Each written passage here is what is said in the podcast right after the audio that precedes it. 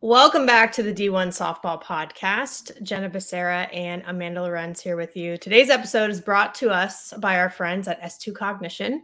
S2 Cognition delivers a revolutionary approach to helping athletes understand how in game decisions impact their performance from the youth levels all the way to the pros. I don't know about you, Amanda, but I'm pretty excited about today's lineup.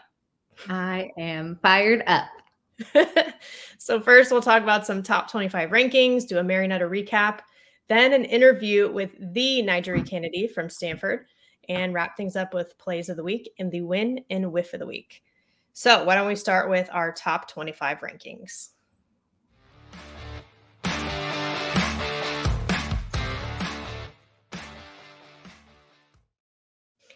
Some things moved a lot, other things stayed the same this week. So, like looking at the top 25, you know, OU still at number one, Texas still at number two. You can see LSU has really surged up there at number three, and Virginia Tech re enters. They tied at number 18. A lot of shifting around. And I would say it's just getting harder and harder, frankly, to submit votes to rank the top 25. Like, what were your sort of immediate reactions, Amanda?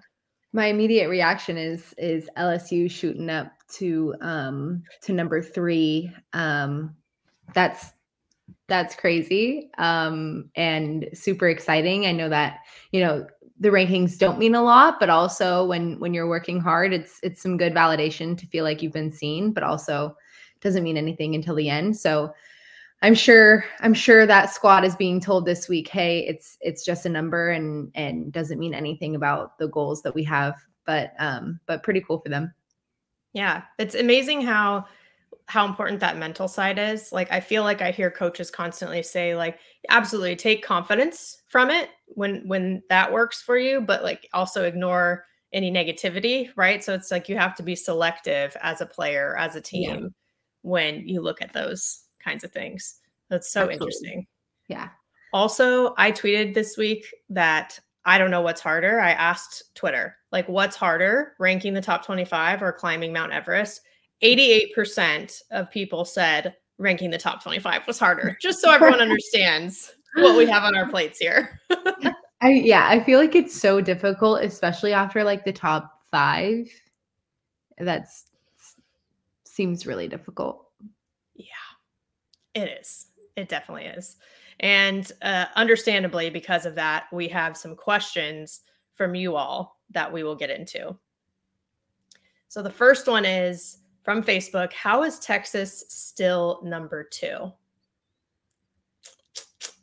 Interesting. Um, yeah, my my rebuttal question would be who else would be number two? Um, their one loss, correct, is to Stanford yeah. with NiJaree Canady on the mound. So um, I don't feel like that is a bad loss at all.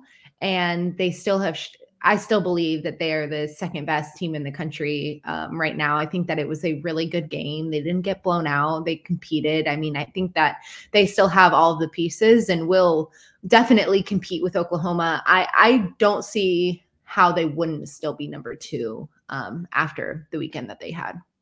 I agree with you. I had them at number two still because you're right. It's their only loss. It's a highly ranked Stanford team with NiJaree Canady they're coming off the Women's College World Series. It was extra innings that game, to your point. Like it's not like they got blown out. And they also beat Stanford in Clearwater. So they split with them.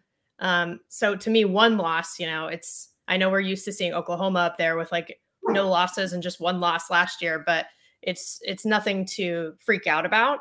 And then yep. you see like a Reese Atwood, you know, she's our D1 softball national player of the week. She went 11 for 17 with five home runs and 16 RBIs this weekend. And that's just one of, you know, the star talent that we have in our back pocket when we're watching Texas. Absolutely. Just so well rounded. I mean, we can, they can pitch, they can hit and play defense. I mean, there's, I don't feel like there's much argument why they shouldn't be number two personally. Yeah, agreed. So the next one kind of gets more into our thought process with this. Would you say a win versus a top five or 10 opponent has more or less value than a loss to a non top 25 opponent. What's your gut reaction, Amanda? I think this example helps us a little bit. It's talking about how yeah. Fullerton getting a big win versus UCLA. Um, taking some unexpected losses or a team like Stanford having a roller coaster first couple weeks? Um, gosh, I, I think that's really hard. I think it plays more like we see more of this mattering in RPI and to the committee when postseason is is the field is kind of chosen at the end of the year. I think that um, the loss to a top a non top 25 opponent um, is probably worse than than a even a loss to a top five or 10 opponent, um, just with what it does for your RPI and how the committee views that. If it's a really bad loss, that does that does not look good for you whether in your strength of schedule and you playing a top 5 top 10 team you lose that still might boost you up with with RPI. So I think that I think of it more in that realm of like what what is the committee looking at and what do they want to see. So I think that the the loss to a non top 25 opponent um, is probably worse in my opinion. Yeah. I think a win versus a top five or 10 team is obviously always going to be impressive. Like to me, it's like my my immediate answer wants to be it depends, right? Which is kind of an annoying response. But what it depends on, in, in my view, is the quality, right? Like the quality of the opponent, because there are plenty of non top 25 teams that are still strong teams. They're either receiving votes, they've fought ranked teams really well, or they were in the poll at one. And, and that's for a reason, right? Like San Diego State, Nebraska, and then UCF's one to keep an eye on, for example. Like I think those types of losses aren't quote unquote bad losses, even though they're not ranked. And if you look at the examples that were brought up here, Stanford's only lost to ranked teams, for example, like Kentucky a couple times, Florida State, and Texas. But they also beat Tennessee, Texas, and then at the time a ranked San Diego State team. Then you look at UCLA. I know people are like, well, they're seven and five. You know, how are they in the rankings still? But they've also only lost to ranked teams Texas, Oklahoma State, Georgia, and Baylor. And they've also beaten Tennessee, Florida State, and a Northwestern that was ranked at the time, too. So it's it's like you have to look at the whole picture. You can't just isolate individual games, in my opinion, in that way. And this is the hardest time of year to figure this out, too. I feel like once there's more of a body of work, to your point, Amanda, like it's so early, it really matters more towards the end. And like looking at conference, that'll be huge for teams going into, you know, the selection show. All right, last one. Why was Alabama ranked 12th despite their strength of schedule being so poor. This is from Twitter. I have some thoughts, but do you want to? you go in? I just think um, I'll be honest. Firstly, because of this exact reason, I had Alabama lower on my top 25 when I submitted it because they have not played a top 25 team yet. I mean, they're number 12 in our rankings this week. But I think once they start playing ranked teams, like if they have success, that's great. I can see that. But I think it's unproven until it's proven, if that makes sense. And not saying they're not capable of it. Like Alabama fans, don't come at me. It's not that. It's just we need to see it actually play out, in my thoughts. Right now. Yeah, those that same. Yeah, it's it's still so much to see this season, really, overall. Honestly. It's so hard to talk about the rankings so early on. Yeah. And I feel like even teams like the quality of the games even matter, right? Like not just the result, but it's like if someone, if a team makes a ton of errors or if their defense falls apart or if their offense is just so out of whack or whatever it is, like that kind of like you have to give it the eye test also. Um, and at this point, you said it. It's like if we're looking at strength of schedule, well, Alabama hasn't played anyone ranked yet. So they've done what they quote unquote should do by being mm-hmm. undefeated. But like, let's see what happens moving forward because there's so much season left. Exactly. Yeah. Oof, quite the top 25 chat. I feel like it could have gone in so many different directions. But we do have a recap of the weekend, especially from Mary Nutter coming up for you.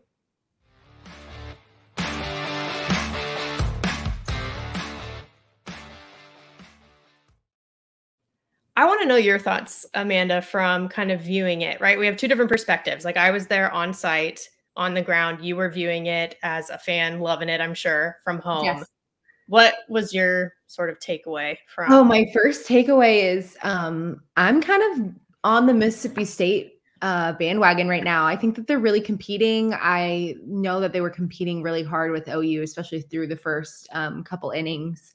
Um, exciting to see what Coach Ricketts has done um, with them. They had a huge um, win against Clemson last weekend. Um, so yeah, I was I was excited um, about them and the way that they competed against Oklahoma. And then I mean, just it, there was so much good content, so many fans there, which is just so cool. Loved all the videos that D1 Softball was putting out with both you and Paige.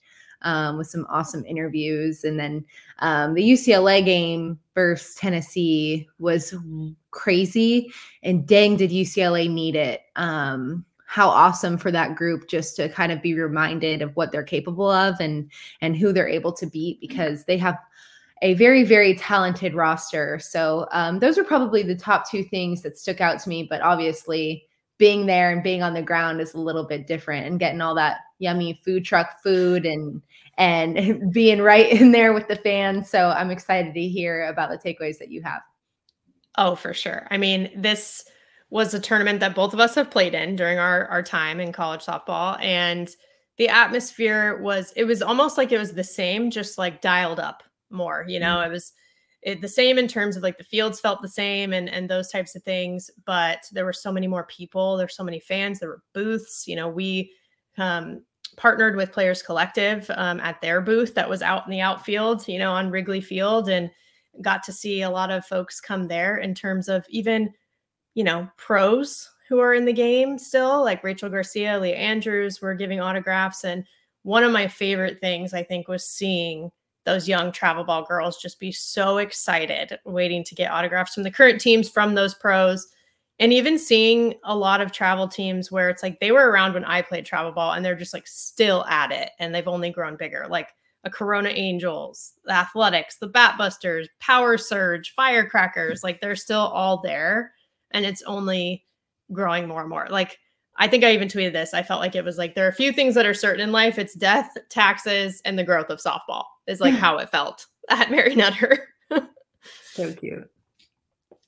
And you said it too. The interviews. Uh, it was so awesome having Paige Halstead, um, 2019 national champion, uh, battery mates with Rachel Garcia. She was behind the plate for that whole thing, and she was awesome to work with. There were plenty of people coming up to her. It reminded me of you, Amanda, actually in Clearwater, like where all the little ones are coming up asking for autographs. Like they were doing that to Paige too. So cool. She she did a great job. How does it feel being on that side of it? Like you know you were that little kid at one point, but then Oh, like it's everything. I mean, I was one of the young ones going to the Palm Springs, you know, to watch all of these teams. And I remember they just seemed so cool. Like those college softball players to me just seemed like the, coolest people, and they are, but seemed like the coolest people of all time. I just couldn't believe that they were playing softball on this stage and i wanted so badly to be in their shoes one day. And um, when you get there and, and you're looking at all these young girls wanting your autograph and there and with these big eyes like dreaming of being there and gosh it's so cool. And i think that's why that's one of my favorite things about our sport is like we are so accessible to these young ones and want the sport to grow so much that it's like we're almost an open book in a way of like these are the tools. These are the tools and it's hard and it's a long road and if you but if you want it you can do it. Um and so it's just so cool to have that like face to face and there's not a lot of stands there's not a lot of seating there so it's like you don't almost don't have a choice but to be super personal. Um so at times like you know as our sport continues to grow with the with the oklahomas and and you know it it honestly is a little scary at times for for those high profile college athletes of just you know the safety part of it. Um I remember there was people like even during my time like random people could just get in our dugout and it was like okay this is this is getting a little bit much where where this this is a really amazing place but also like there needs to be a little bit of a boundary as well. And I'm not talking about the the little kids, obviously, but there's a lot, there's a wide range of softball fans that are there, you know, and it's the best and almost the worst thing too. Just we give so much access, but also, you know, there needs to be some some boundaries when it comes down to it. But so cool. I remember so many dreams being formed just from watching all of these programs. And I think that was actually the first time that I watched Florida in person um, play just just so cool. Love watching them and and grow the sport. See, like that even turned into something super tangible. Like we just want little girls to be able to dream, right? But in your case, it was like, look how that actually literally translated into your life. Like that yeah. is so cool that that's how it worked out. That's awesome. And you're so right too. Like uh, I was sitting with Paige and we were actually sitting watching one of the UCLA games and uh, Megan Faraimo came in to sit and watch because she's obviously cheering for the Bruins. So many people came up to her asking for photos and autographs and she she wanted to give that to everyone because it means a lot to her, right? Exactly like what you're saying. But at one point, security actually had to be like, okay, guys, let's wait till later. You know, she's trying to watch the game. And so even though she was like, I'll still do it, you know, I, yeah. I'll still, I'll still do it. But totally. there's so many people like that. Yeah. yeah. Megan is amazing. She would never let a little girl leave without getting her autograph if she wanted it. But um, also, it can be distracting for the people that paid paid the money for the certain seats and if there's people coming up and and you know there's always a time and place though and just so cool no no professional softball player or college softball player that i know will ever say no to an autograph um, unless it's like we're on the field and it has to be after a game. So just the right timing but but when it's the right timing everyone is more than willing to take a photo or or autographs and just so special. I mean i remember being that young like standing in line for jennie Finch's autograph and she had like the longest line ever and she was not leaving until every single girl got her got something signed and a picture or whatever they needed. And like it, it made me feel so special. So it's just so cool for these young ones to experience that too. It was very similar with OU after their game because oh, they sure. luckily like yeah the way they had it set up is you know afterwards the teams could autograph. There was a section for it where kids could go and wait and it was people were lining up in like the fourth or fifth inning of that OU oh, game. And we're like, don't I you want to watch it. the game? But they're yeah. like, but we really want their autograph, you know? Um, and you know, Kinzie Hansen, the whole OU team were were fantastic, like with with the little kids too. And it is something where it's been consistent in the softball community that that's the case. You're so right. So cool on a personal note too like even you know i've interviewed megan faraimo before rachel garcia some of these folks who were there so just to run into people that you know as like former players. Like I'm sure if you were there, Amanda, you would have been like couldn't have even sat down at any point because you would have been running into people left and right. But like that part of it's really cool too. I ran into my old travel ball coach. Uh-huh. You know, it's it's those little things too that make it really feel like a community when you have that kind of reunion. Softball is such a small world. The smallest. Yeah. Like it's growing. We keep talking about the growth, but also the smallest world at the same time. So fun. And you touched on some of the competition stuff too, in terms of the teams. I think, man, it, it was great competition. It was great softball to watch. I would say, like, it felt like really even just more proof that the gap between, you know, Power Five teams and and others is smaller than ever. Like no one was immune. Like we saw some great softball and and OU, I guess, you know, they go undefeated. Several teams do, of course, but no one's immune. Like Fullerton run ruling Tennessee.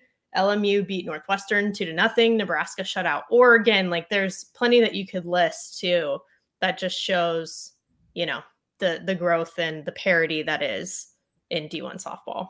Yeah, I feel like in just in the last couple years, but even more so this year, obviously, like we've seen parity really like come to the front of certain teams, of certain smaller schools making a name for themselves and getting getting huge wins just speaks to how big our sport is growing and how much the talent pool is growing. Not everyone can end up at a Power Five school, especially the ones that want to play and get on the field. So um, we're seeing just a huge jump in in talent for our sport, which is so exciting. And coaching, like we're getting we're better we're getting better every year at every facet of the game. There's more talent. We're getting better coaches coaches in the game and, and learning more and so much data and it's and it's showing with with how these programs are competing and it's so fun to watch. The game doesn't know, but I feel like it was so easy 5 years ago to predict who was going to win games. And I feel like now it's not as easy, which is so much more exciting. It is. It yeah. makes our job with like the top 25 and you know the picks that we have every week harder but i think that's a good thing like in a good way it's a little Absolutely. bit harder for us you're you're definitely right about that and the interesting thing too is just how teams responded you know like um Karlyn Pickens from Tennessee threw a perfect game against LMU and then they beat Northwestern, right? Like to see those types of things to me is always interesting. But perfection was also a, a theme in your your former conference in the SEC. Olivia Miller, the freshman, the first in program history to throw two perfect games in a season from Florida. I mean, that is you got to be a proud Gator alum looking at that so proud and and I think the thing that makes me so proud is is she is so proud to to be a gator and and and wear that uniform and that just makes my heart smile of course um but so cool and and her offense getting I think both of them were five inning or six inning wins um so not the full seven innings but that's because of her teammate putting teammates putting up some big some big runs but just so cool and especially to see a freshman do that and just be so excited. I know Katie Kistler made a huge robbed a home run. And Olivia Miller, there's a video on social of her just having the biggest smile on her face, running to give her a hug and embracing her, like so pumped because she knows that she can't do those things without her teammates. But uh, just so cool, so amazing. And they have a new pitching coach in in Chelsea Barclay, so just so cool. And giving a shout out to to Robyn Herron, who also for Arkansas threw the second ever perfect game in program history for the Razorbacks. So again, perfection in the SEC was definitely a theme this weekend. We got a taste of it at the Mary Nutter with Karlyn Pickens, but we saw it throughout the country as well, which was was really cool. But speaking of of good pitching, uh, you know, someone joining the show today who I think pretty much embodies that. If if we had to to write a definition, she, her picture would be there, and that is NiJaree Canady. So we will head into the interview.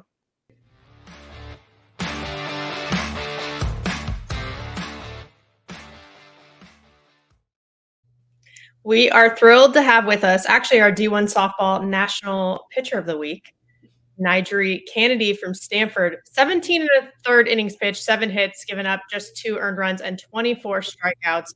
Currently near the top nationally with 68 strikeouts on the year. Nija, I don't even know if you knew all of that. I did not know. And thank you guys so much for having me. We're thrilled to have you. Like so excited. And I think one of the first questions that I had actually is everyone knows that you had the huge win over number two Texas. Everyone also knows the Nija stomp when you get fired up on the mound. But I saw a little bit of a double stomp after the Texas win this past week. Do you even think about that or is it something that just happens?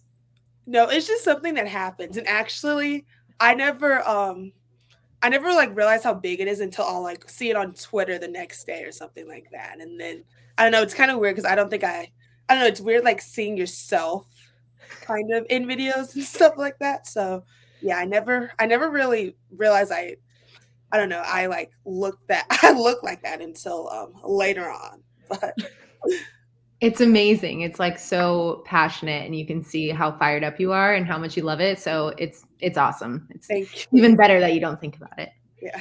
Um, so I got to meet your parents last weekend. We talked a little bit about how you have a brother that plays football at Cal too. Just talk about um, growing up with a competitive sibling and someone else who obviously takes, I mean, you guys both are at amazing universities. So obviously you're extremely bright and competitive. So just talk about growing up um, with someone like that?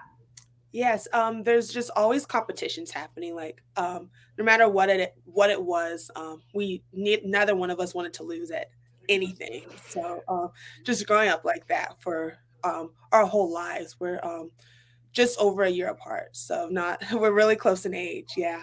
That's so awesome. uh, just growing up like that, um, I feel like it's definitely just fueled me to um, fuel me to be, be the best competitor and like strive to be the best competitor competitor I can be in college because um like my like I said my whole life I've just been um honestly just trying to outdo my brother. So yeah.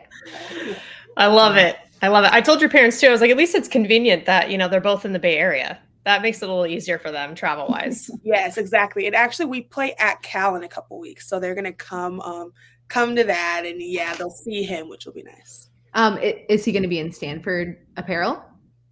Um, probably not. No.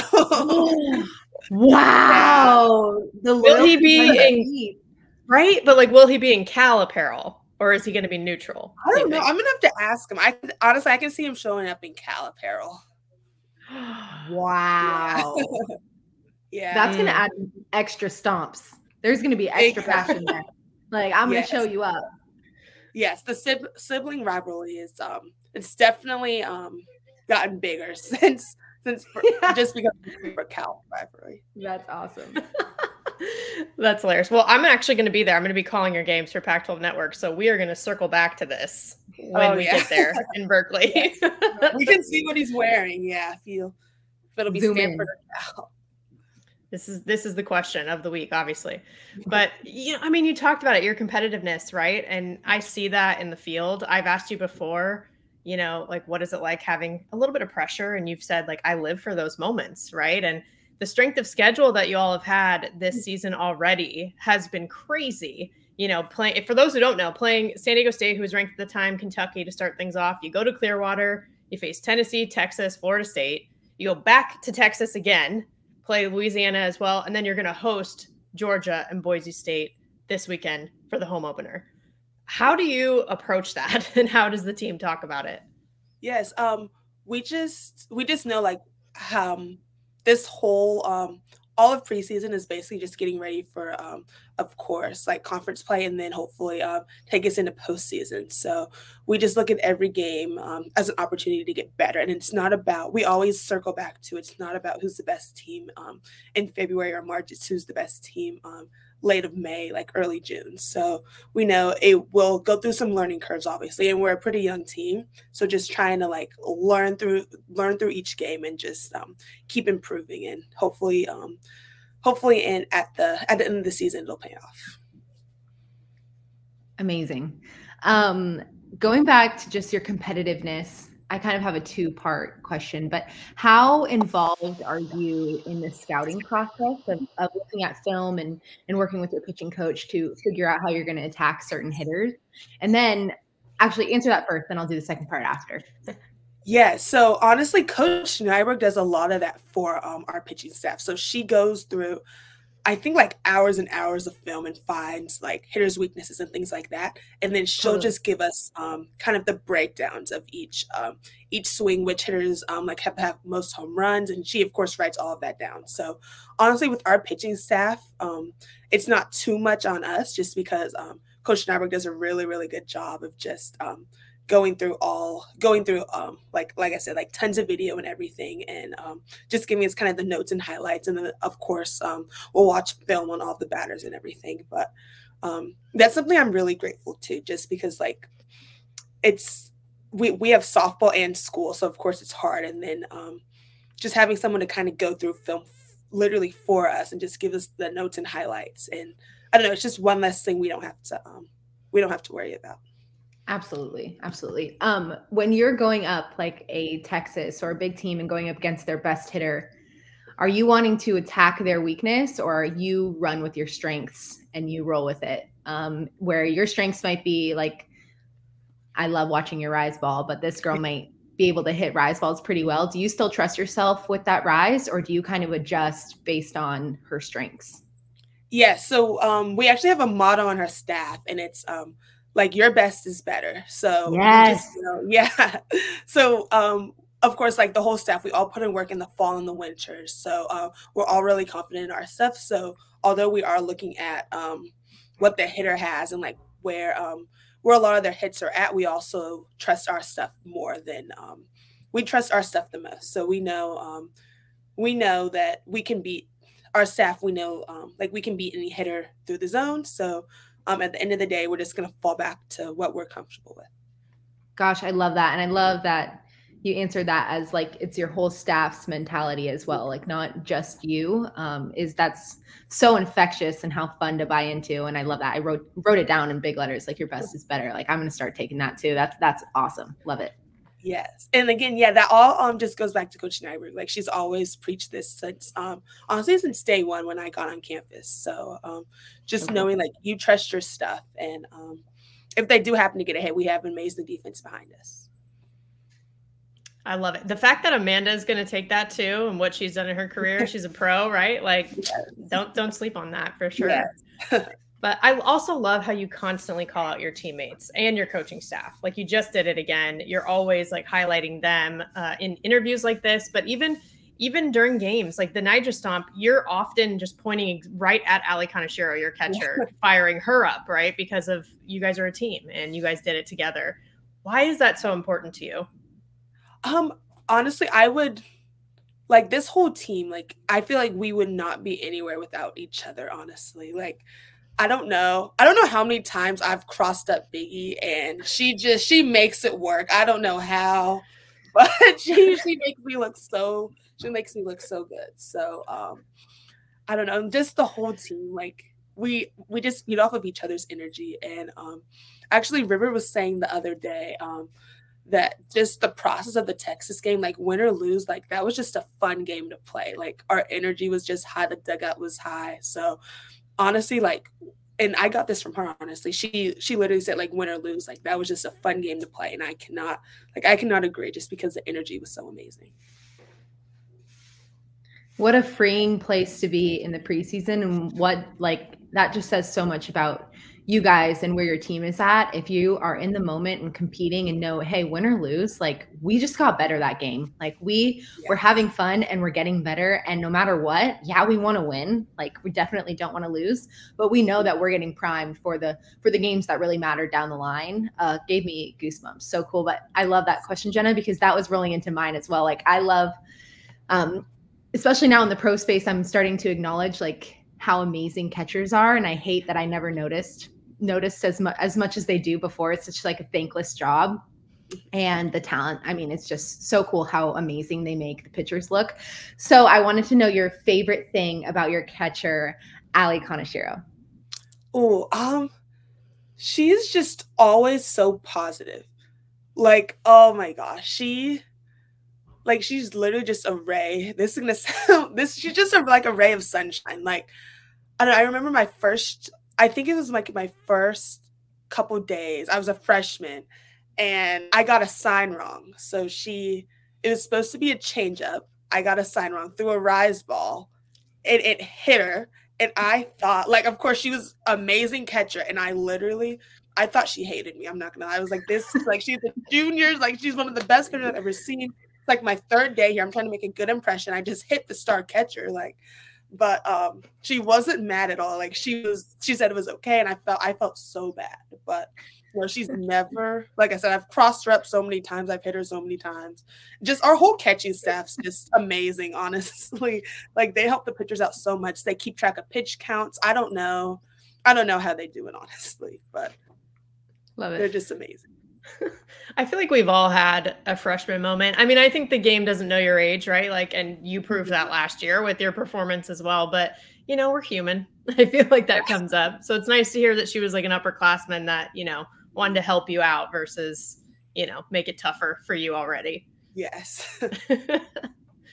I feel like you guys, I've, I think you, Aly, and even just the entire team, when I got to ride the bus with you a little bit last year, on on the bus you guys played a game called spotlight yeah which i was like when you guys first said it i was so excited because we did that when i played there and it was something yeah. that like continued and it made me so happy i texted you know all my teammates immediately but will you tell people about what spotlight is Yes. So um, we get a pair of like headphones, and then um, someone puts them on and they pick a song, and only they can hear the song, but they just sing the song to the whole bus. And it's just silly and fun and just it's just a way to get good laughs but it's it's definitely funny to hear people um try to sing and usually it's after a game where you've been yelling so there's a lot of voice cracks and things like that but it's definitely it's definitely fun I don't know. Did mm-hmm. I tell you where it originated last year? I don't know if I ever did. Um, I don't think um, so. Yeah. Yeah. So okay, Alissa Haber, four-time All-American, and Ashley Hansen, who was the National Player of the Year in 2011 they both had played for Team USA, and it was actually something they did with Team USA that they just brought to our team. I want to say this was in 2010. Um, so Alissa's senior year, and then the year before, Ashley won National Player of the Year. So to when I heard you guys do it over a decade later, I was so happy. I know, and none of us knew where it um, kind of originated from, but um, yeah, it's funny to see just those those traditions kind of passed down. And the fun ones too, like Yes. You're going to remember that forever. Like the things that I think about. Like, I mean, I remember a lot of games, but those are my favorite moments that I miss so much. Like us just dying laughing on the bus, doing stupid stuff. Like those memories are just the best. Those are the real ones that you miss. um, tell us, like, what is your favorite thing outside of softball that you like to do? Like, I feel like I don't know much about you off the field. Um, so just give us a little taste of some hobbies or something that you like to do on an off day. Yes. Um honestly, I spend a lot of time with my class and we have a good um we have a good core of friends like outside of softball too who are um just other athletes here at Stanford. So um I don't know if you guys have played like Mafia the card game but we um we like to play like a big group of mafia and just like card games like that um just in the dorm um, lounge or something like that um i don't know it's just something to do to kind of unwind and if you're in between like homework sessions and things like that it's just something something fun to do so definitely a lot of like card games we do but um when i'm alone i like to read actually i'm really into like fantasy and sci-fi. What's your favorite book? Oh um probably Legendborn by Tracy Deonn which okay. I read this. Yeah, I read it um my senior year, freshman or senior year. Um, senior year of high school, freshman year of college. But she came up with a second book actually, which so I have to reread the first one and then go into the second one. But so cool. Yeah. I love the commitment. Very on brand answer too with with Nerd Nation. I love it. also like off the field maybe on game days though. Like what's your go-to music to listen to? What kind of pregame meal do you like to have? Those kinds of things. Yeah so actually we get our um for home games we get our pregame meals at jimmy v's which is really good. It's a lot of like pasta chicken parm things like that. Oh they have the best smoothies too. So if you're ever at stanford and you want a smoothie go to jimmy v's. And i get the cardinal smoothie. It's really, really good that's the one I used to get. Really? Oh, yes. Good. Oh, so good. so, but yeah, we'll get pregame from there. And I like to listen just to honestly a lot of music. We have a diverse music taste here. Um, so I I honestly I listen to a lot of different types of music, but um, kind of right before um, the coaches come into the to the locker room and just give the starting lineup. I like to honestly, I like to just close my li- eyes and do some a little bit of like visualization just to kind of get ready for the game. So I'll just imagine myself kind of throwing it to a couple batters against other team and just get my head space right. But yeah, awesome. I love it. That's all. I, that's all I got for you. You got anything else, Jenna? I think just because your home opener is coming up this weekend, we've gotten to see you hit a little bit more this year too. Yeah. I mean, I've seen you drop some bombs in practice even last year, let's be honest. but we've seen you in games a little bit more this year. What's your walk-up song and why? Oh, um I'm thinking actually we're I'm in the process right now. It's due tomorrow at 12. So okay. so we get a sneak peek. Yeah. Yeah. So I'm thinking about I did it for my pitching walk up song last year, but Trophies by Drake I really like for my hitting song. Mm. That's good. It's yeah, it's really on the nose too. Yeah. Trophies. yes. Well, thank you so much, Nija. I mean, this was so fun. Um, thanks for joining me and Amanda and the D1 Softball Podcast. We'll be watching. I'll actually be there. I'll be calling your games this weekend awesome. too. So I'll see you at the mm-hmm. field as usual. Awesome. Yes. Thank you guys so much for having me. Thanks for coming, Nija. So fun to talk to you. So fun talking to Nija. You know, I mean, obviously, as a Stanford alum, it, it's wonderful, but even just hearing your questions for her, you know, and like understanding other perspectives on it is is really interesting for me. It's really cool. Um, yeah, just so fun to talk to her. She's just so well spoken so sweet and talks about others. I mean, what is like what don't you like there's nothing not to like. Like she is just she is so great and just such a fierce competitor with so much passion, does things the right way. I I am a huge fan. Yeah, and for those who didn't see Amanda, we talked about how we met not only her parents, but we met her in Clearwater too. Amanda got to meet her for the first time and interview her too. So check that out if you hadn't in Clearwater. We have between Clearwater and Mary Nutter actually 24 interviews with players and coaches and you know, alums, pros, all kinds of folks actually. So there's plenty to see if you haven't seen it already. Fun. but, you know, there are a few plays I think that stood out the most to Amanda and I. This is hard because there's so many great options, but yes. you know, we we gave it a try with the plays of the week.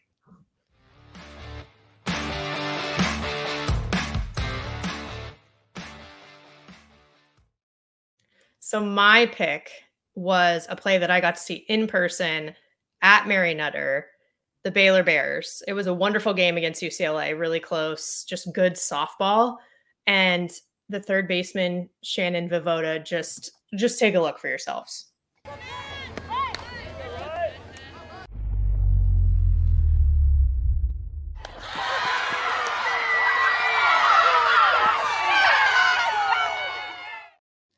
I was reacting probably the same as the rest of her team was right there. Like I saw that so play, awesome. right? I saw it unfold from actually I was out in the outfield. Um, and I was actually sitting there were near some uh, Bruin fans who were like, "Wow, that was a good play," you know, and like they don't know, you don't always do that when you're rooting for like a certain team, but they were like, even we have to give credit. That was outstanding. And as a former third baseman, I was just like, chef's kiss doesn't get better than this. And we talk about diving plays all the time, but what about diving to throw it? Like, talk about all of effort. Oh my god, it was so beautiful. I and it, had I didn't even hear her call the ball either. So like how amazing like the pitcher knew to just like get out of the way and let let her take it. And maybe it was softer and we just couldn't hear it on video, but just so it's so hard to do and she was just all out effort and then uh the teammates reactions, just everybody being so fired up like oh, I love it. Oh, so good. I just love defense so much. I yeah. love it. But you had a good pick too this week, Amanda. Yeah, you know, I love defense, but you know, I'm I'm rocking with the hitters always. And um, I said it earlier, just what a big win it was for UCLA to get that top five win against against Tennessee. Um, I'll let you guys see it before I before I dive deep into it. Nine age divisions. Got Shaw Coming home with one that is launched into right. It goes and goes and goes. The second home run for Sharlize Palacios. It's the Palace of Sharlize in Cathedral City. Yeah, how about um, Sharlize Palacios homering not once but twice in her last Mary Nutter against top five Tennessee and getting her team the win. Um, just just that squad really needed um, a win like that, and they needed their seniors to step up. You know, needed needed their hitters to lead the way, and um, what a great game for them. And and Sharlize hitting, hitting two home runs. She said, "We got this," and kind of reminded them of of how talented they are and what they're capable of. So I love that for her. She's such, she's so awesome. Such a great moment for her, and so exciting. Absolutely. And honestly, I know I said this before, but it's because it's it matters to me in terms of people's response, how they make adjustments, things like that. You know, they had a tough loss against Baylor. They come back and they, they beat Tennessee. And Sharlize specifically, you know, she popped up like she didn't have the best kind of game offensively that she would have wanted to against Baylor. And then this is how she responds to it, you know, to end the weekend. So I just all the credit in the world to people who can make adjustments like that because that's also mental, not just physical, obviously. Um, Absolutely. Yeah, I got to see her and her sister Sa- Sashel as well after mm-hmm. the games, and and they were, you know, it was so fun to see the family just so excited. I mean, that's just like a Pac-12 family in yeah. in that right, in their own right. Yes.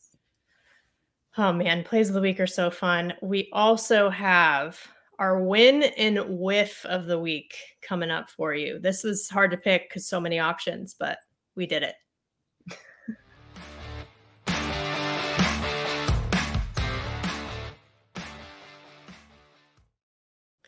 this week's win of the week it's it's a fun one right like you mentioned it you're on the mississippi state train uh, right now amanda and you know who else is is actually their rally chicken so the chicken's name is Luna. And I literally saw this chicken around Mary Nutter in the stroller, like being pushed around and everything. And, you know, I mean, Mississippi State, they got three wins out of it this weekend, and they actually reached a thousand program wins also. So I feel like Luna's doing her job. And shout out to the student manager, Rebecca, who's, I think, behind the whole thing. I need to know like, did Luna travel there from Mississippi? Like, there's, I, I need, I need to know more details, but obviously it's working. I've never seen a rally chicken, like a real chicken before.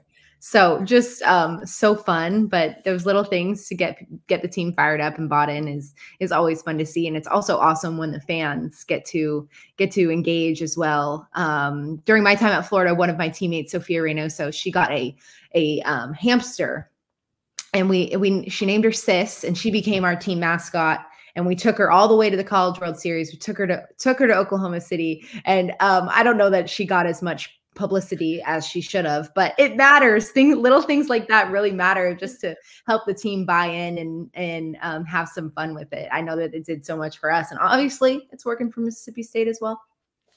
Well, you said it too earlier. You know, we are talking to Nija about the the fun stuff, right? On the bus in the locker room. Like that's the thing that you miss the most, that you remember the most. So yeah. this is a good example. I love the hamster too. Sis, shout out to Sis. Amazing. All right, Amanda. The whiff okay. of the week. Whiff. Here's mine. My whiff of the week. I'm gonna set the scene. We don't have video of this, but um, so the final score between Cal and Cal Poly was three to two, but it probably it should have been six to two. Um, in the fifth inning with two runners on, Tiana Bell hits a three run home run. Um, but earlier in the game, Bell was pinch ran for. She was not re entered. Cal Poly caught it. So it turned into an out and no longer a three run home run. Ended up being two outs. Um, they did not score further in that inning. Um, so my whiff of the week is the Cal coaching staff forgetting to um, re-enter Tiana Bell. Um, luckily, usually the softball gods would say something like that means you're going to lose the game, but they persevered and they and they said no no no no no it's okay we're still going to come out with a win but honestly a huge learning opportunity and i'm sure there's going to be a million people in their dugout reminding coach spencer um, to re-enter somebody when they when they head back into the plate it only happens once before you're scarred forever and, and never let it happen again so i'm sure it won't happen again but that is my whiff of the week mm, yeah such a tough moment and I was watching that game in person. And actually, what was in the running for me for plays of the week was what Cal did right before that. They bunted three times in a row.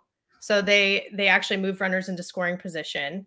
They were down at the time, and then they did back-to-back squeezes that were both successful to score a couple runners. And that's how they got the lead three to two. And then to me, I was like, oh my gosh, to set it up for that three-run bomb. Like this is exactly your dream as a coach so I almost was going to say like that should be the play of the week from from my end, but then yeah, that was really tough to watch. Absolutely, and nothing to take away. Like we're just you know it's what it's all in fun, but um, of course. Cal is 15 and 1. Like I can't remember the last time that Cal has put up this amount of wins um or especially early in the season. So it's so exciting to see the turnaround that's happening at Cal at you know, Chelsea Spencer is so passionate about Cal, obviously had played there and, and loves that program so dearly. So it's so cool to see an alum take over for her program. And, and she obviously loves it and takes it. And it's very personal to her. So it's so exciting um, for that program to just this turnaround and, and what they've been able to accomplish this year. And I'm happy that the, the um, miss on the not re-entering didn't affect their uh, overall record. Oh yeah, because they have, you know, double digit wins consecutively after that. So at least they still got to keep that that momentum going. But Chelsea Spencer was one of the ones that we got to interview this week. I chatted with her. She was our 14th of the weekend, the 24th of the last couple weeks so interview. Cool. So check that out too, just to hear her thoughts after the game because, you know, just what I can't believe it's 3 weeks in. Like what a preseason so far.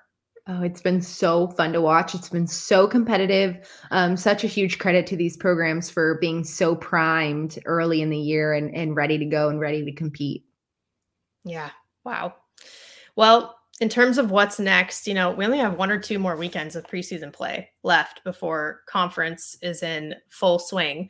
Judi Garman's a big tournament at Fullerton coming up this weekend. There are good matchups around the country as well. I mentioned it earlier, but I'll be broadcasting at Stanford, who hosts Georgia and Boise State. And take a look at our staff picks. Let us know what you think. This to me is every single week. I have trouble with this um, because it's tough. But let us know your thoughts and what else you want to hear from us. Amazing. I will be at um, ACC actually starts some conference play this weekend. Um, NC State is playing at Clemson this weekend. So I'm going to pop in there and see a few games um, and excited to get conference play rolling and see some, some more good softball. We are dialed in this season. I love it. Well, thank you all for joining us. See you next time on D1 Softball Podcast.